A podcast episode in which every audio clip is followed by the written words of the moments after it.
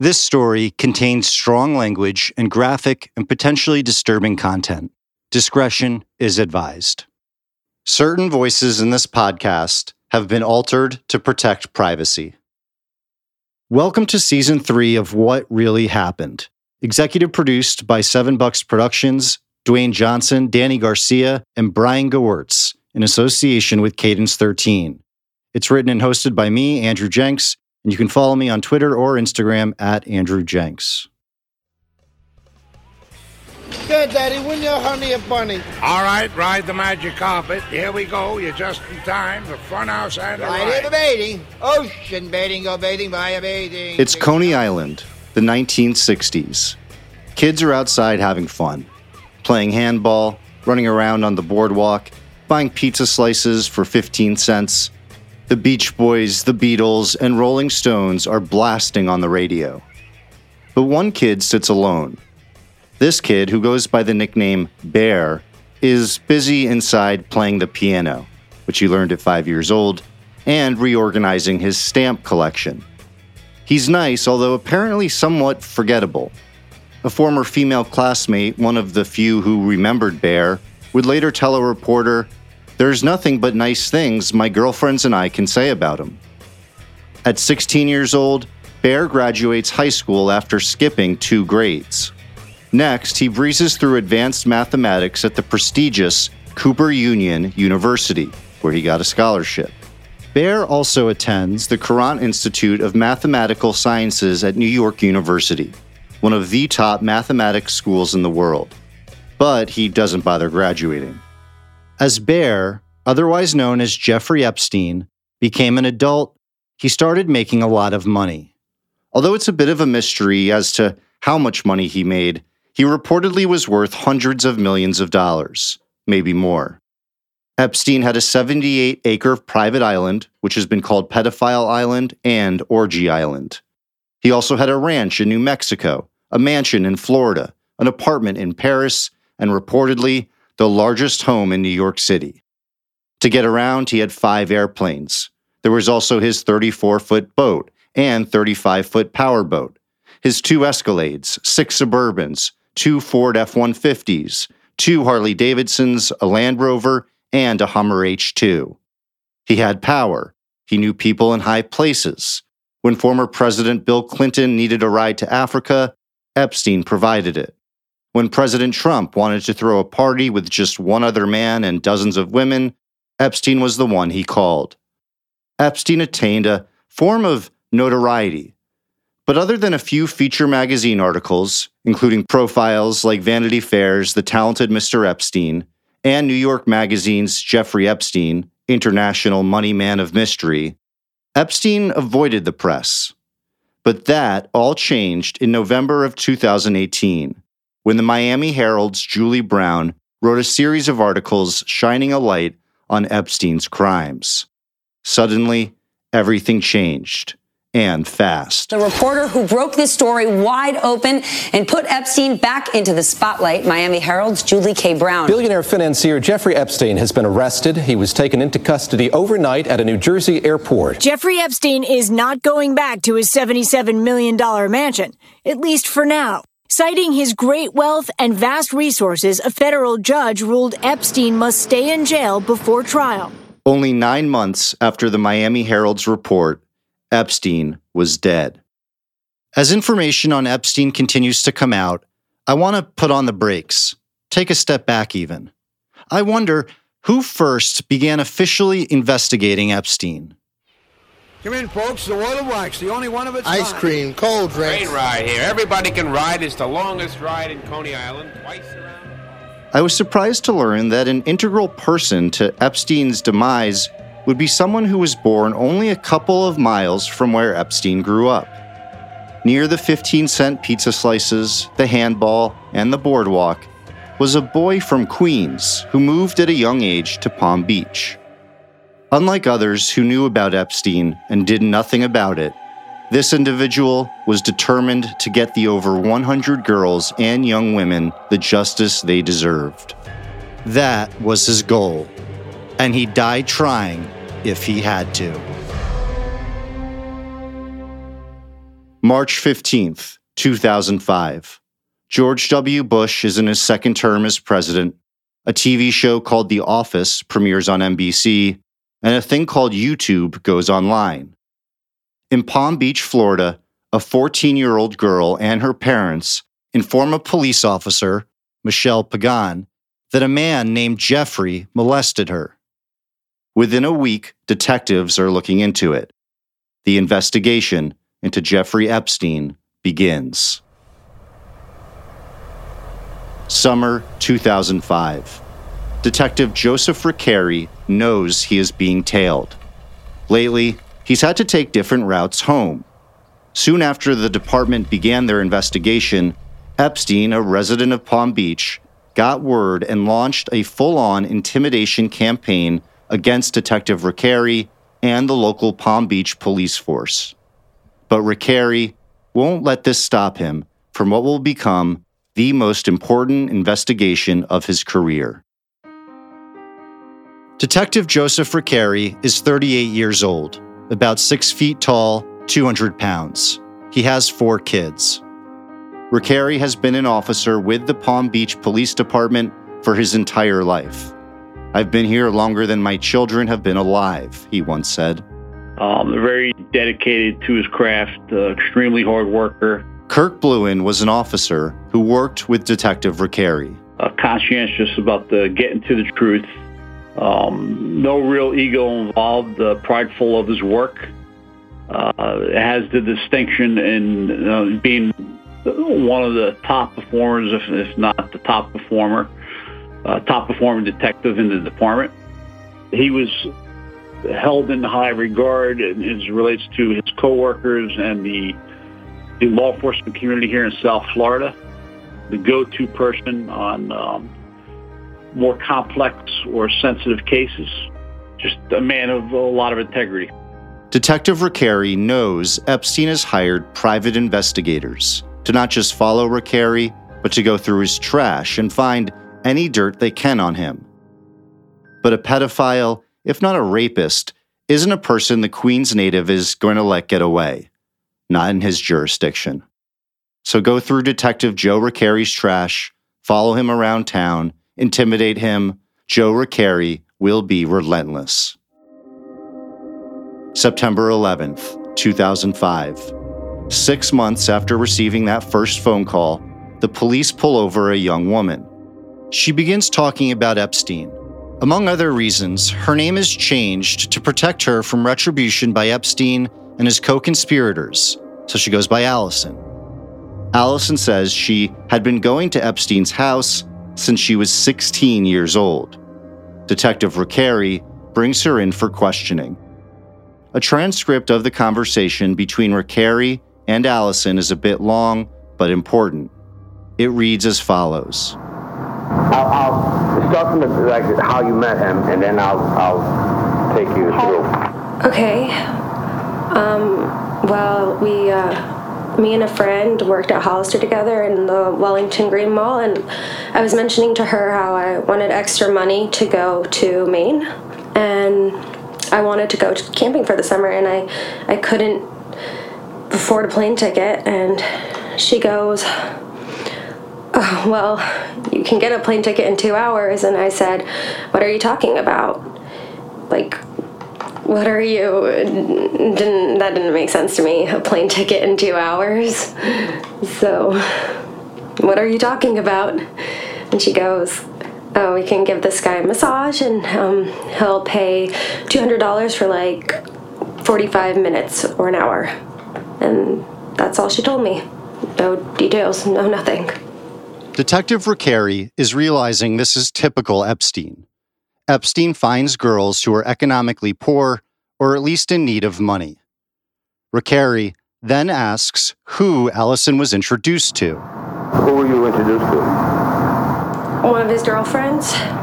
Like, one of his like slaves that he has lived with him and when i say slaves like one of the girls that he bought to like have sex with him um, i was introduced to one of them probably like uh, sarah i was introduced to sarah um, that's his assistant i think i think they have sex but i don't know Um, I was introduced to his assistant, Sarah, and she's the one that told me that he would be ready in a second. And from there, I met various other girls. I don't really.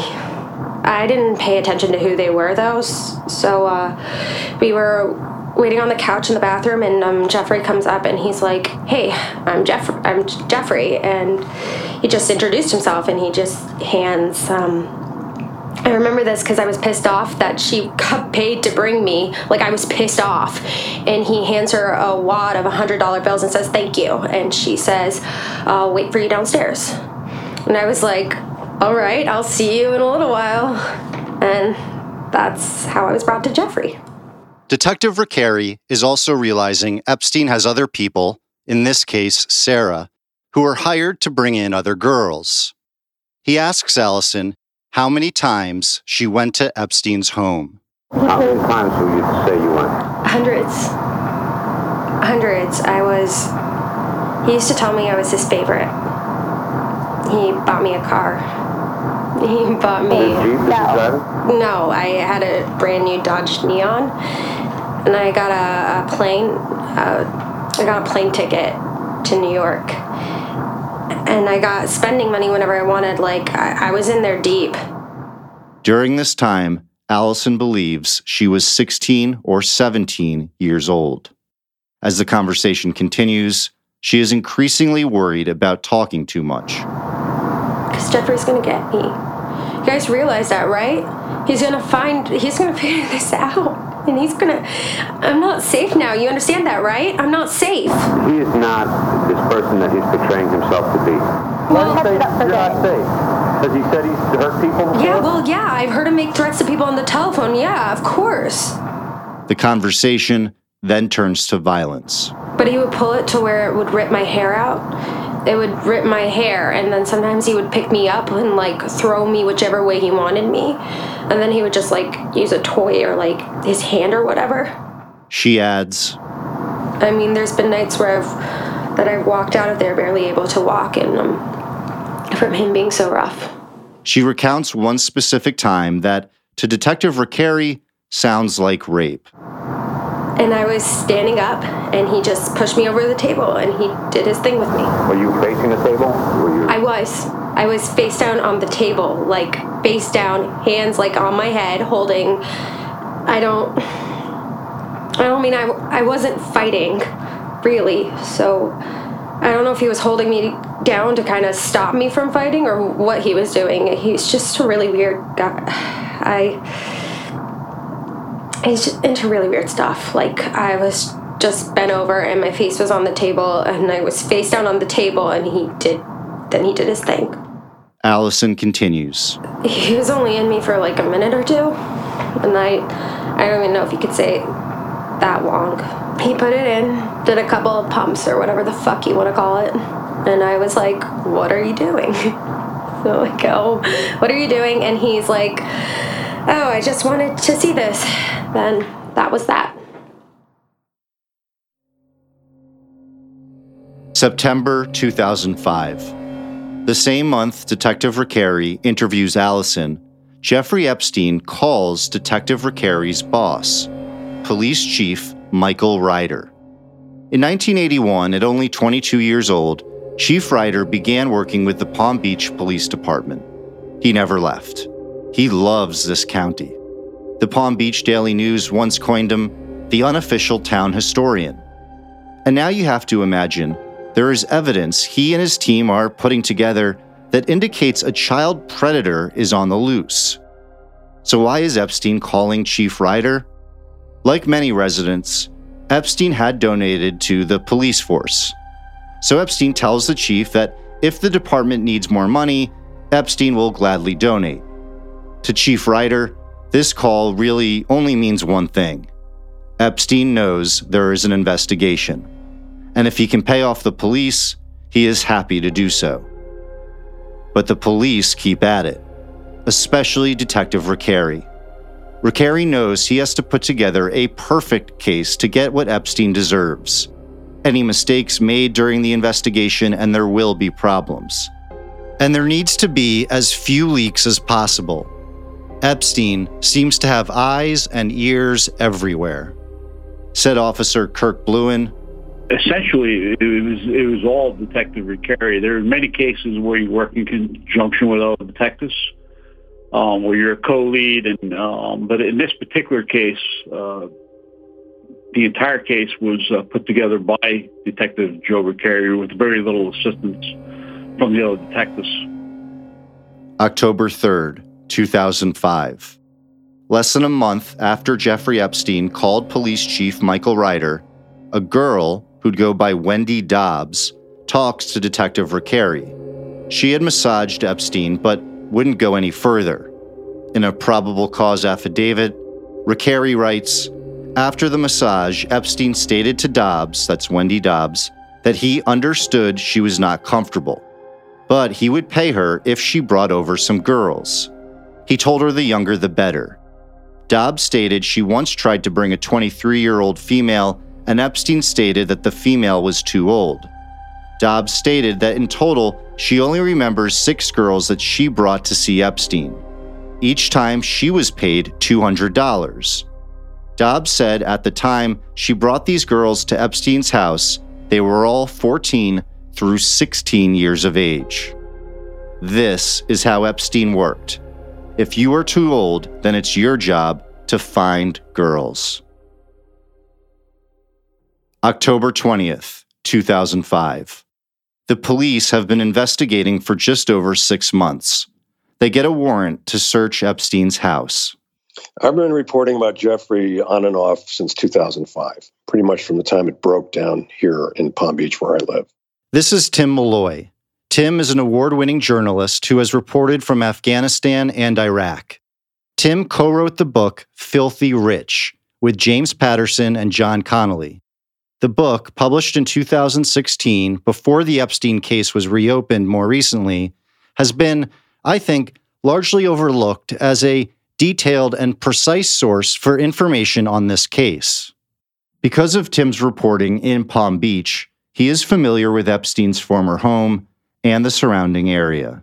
It's on a street, El Brillo, uh, between the ocean and the Intracoastal Waterway, in what's called Billionaires Row, where all the huge 50, 60 million dollar mansions are.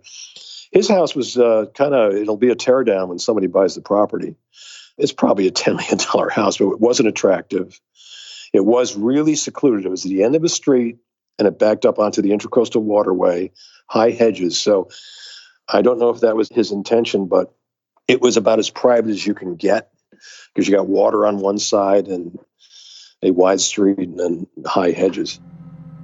Detective Joe Recarey leads the team in the search warrant. The premises desired to be searched is a two-story single-family residence made of CBS As noted in Tim's book Filthy Rich, the police team, quote, can't shake the feeling that the Epstein house has been tidied up for their arrival. Shelves look as though they've been emptied, and several photographs appear to have been removed from the walls.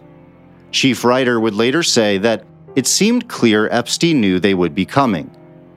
What is surprising is that for a house that's been scrubbed, there's so much left lying around, he said. In fact, the oddest thing about the search is that someone appears to have gone through the house, gotten rid of incriminating materials, but they left many clues behind.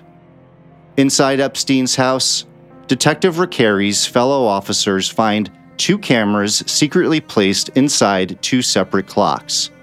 There are photos of girls, both up on the walls and on Epstein's computer. Soaps in the bathroom shaped like penises and vaginas. There are receipts for books such as a workbook for erotic slaves and their owners. There is even a high school girl's transcript, a girl the police have already been speaking with. Even more damning, there are messages indicating the names and numbers of girls Epstein was paying and trapping to quote unquote massage him. It was as if Epstein didn't think leaving such evidence behind meant much, even those numbers and messages indicating girls he was in contact with. And that's the thing about Epstein, and this part is crucial. He really didn't seem to believe he was doing anything wrong. Years later, Epstein told the New York Post, I'm not a sexual predator, I'm an offender. It's the difference between a murderer and a person who steals a bagel. The New York Times journalist James B. Stewart met Epstein in August 2018 and noted he said that criminalizing sex with teenage girls was a cultural aberration and that at times in history it was perfectly acceptable. He pointed out that homosexuality had long been considered a crime and was still punishable by death in some parts of the world. It's a new year, 2006. The police are still investigating. Meanwhile, Epstein meets a girl who we'll call Priscilla Doe. Epstein meets her through another young woman who has already fallen prey to his sex trafficking scheme. Like many of Epstein's victims, she is economically very poor. Priscilla wants to get some extra money to help her mother, specifically for rent and groceries. Epstein brings Priscilla to his private island, which he calls Little St. Jeff's, located in the U.S. Virgin Islands. It's 78 acres, with a villa style compound, cabanas, a library, a cinema, and a peculiar blue striped temple. Once on the island, you are stranded. Epstein flies underage girls to the nearest small airport and then ferries them over on a private boat, which he calls Lady Ghislaine. This boat, Lady Ghislaine, is named after one of Jeffrey Epstein's co conspirators, Ghislaine Maxwell. Ghislaine Maxwell has been Epstein's longtime friend and also one of his accomplices. They originally had romantic ties, but as the years went on, it's been alleged by accusers she was more of a procurer or a madam. Maxwell has a degree from Oxford. She speaks four languages. She knows how to operate underwater robots. She's given a TED talk on ocean conservancy and also happens to be a trained private helicopter pilot. Ghislaine Maxwell and her family history has received a lot of attention in recent months. And while I touch on rumors, in her case, there are so many it's hard to keep up. I can speak to a complaint recently filed in court by a Priscilla Doe. Priscilla says that at Epstein's Island, Ghislaine Maxwell instructs Priscilla the precise ways to pleasure Epstein. She says the instruction by Ghislaine Maxwell included training on the areas of the penis that are the most sensitive for targeted stimulation. This includes proper pressure to apply, the location in which pressure should be applied, and the location of the various nerve endings that should be stimulated. Priscilla is also religious and a virgin. She wants to wait to have sex until she is married. Epstein becomes aware of this. He says he won't have sex with her. But a legal document would later say that, despite the fact that he had assured Priscilla he would not try to have sexual intercourse with her, Jeffrey Epstein forced himself on Priscilla and took her virginity against her will and wishes. Ghislaine and Epstein also confiscate Priscilla's passport. Priscilla now can't leave. She is trapped alone on an island. Quote, felt forced into engaging in these sexual acts against her will. If there's anything to know about Maxwell, it's that she was a willing participant in a worldwide sex slavery scheme. While Epstein continues to spend time with girls, Detective Recarey is busy. He continues interviewing more and more people. He's asking lots of questions. You never took off your clothes? No, he tried, but I followed him. Who else was underage? Out of all these? Underage, what do you mean?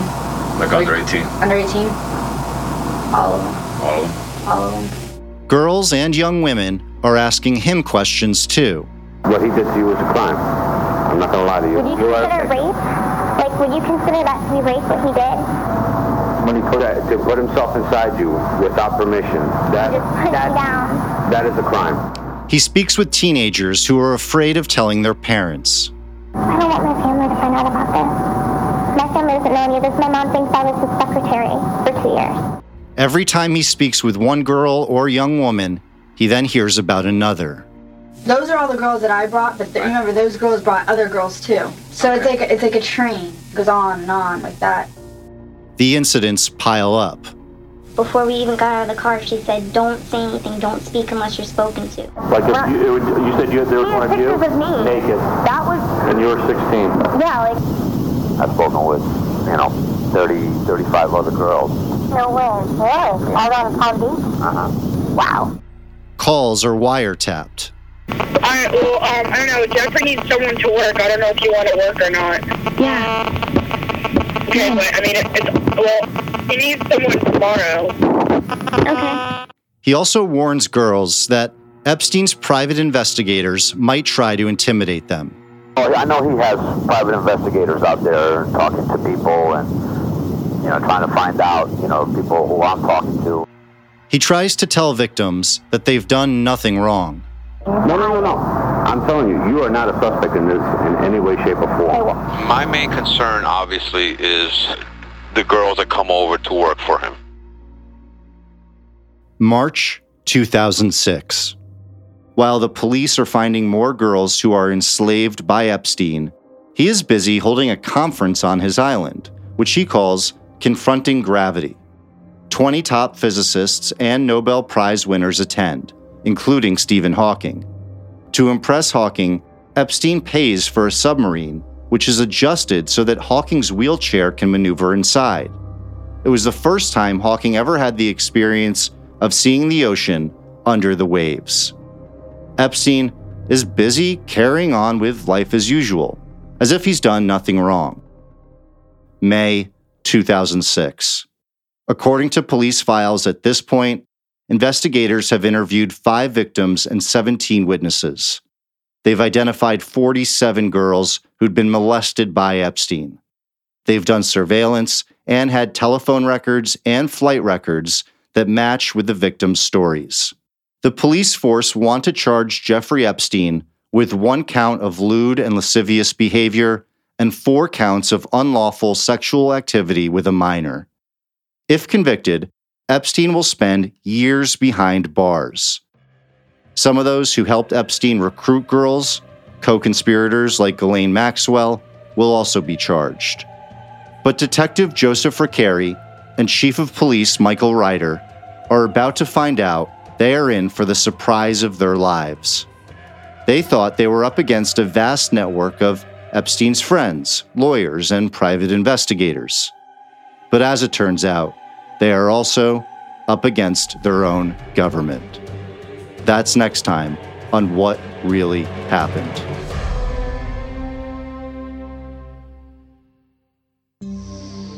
Next time on What Really Happened, a government conspiracy. Who was a part of it? And what did the police do to combat the people they thought were on their own team? Plus, Epstein dies, and conspiracy theories run wild. What is true and what is not? That and much more next time on What Really Happened. If you like the podcast, I'd humbly ask you to subscribe, rate, and review. It actually can make a big difference. For any other feedback, you can reach out to me on Twitter or Instagram, Facebook at Andrew Jenks, or go to jenkspod.com for more information on the sources for this podcast.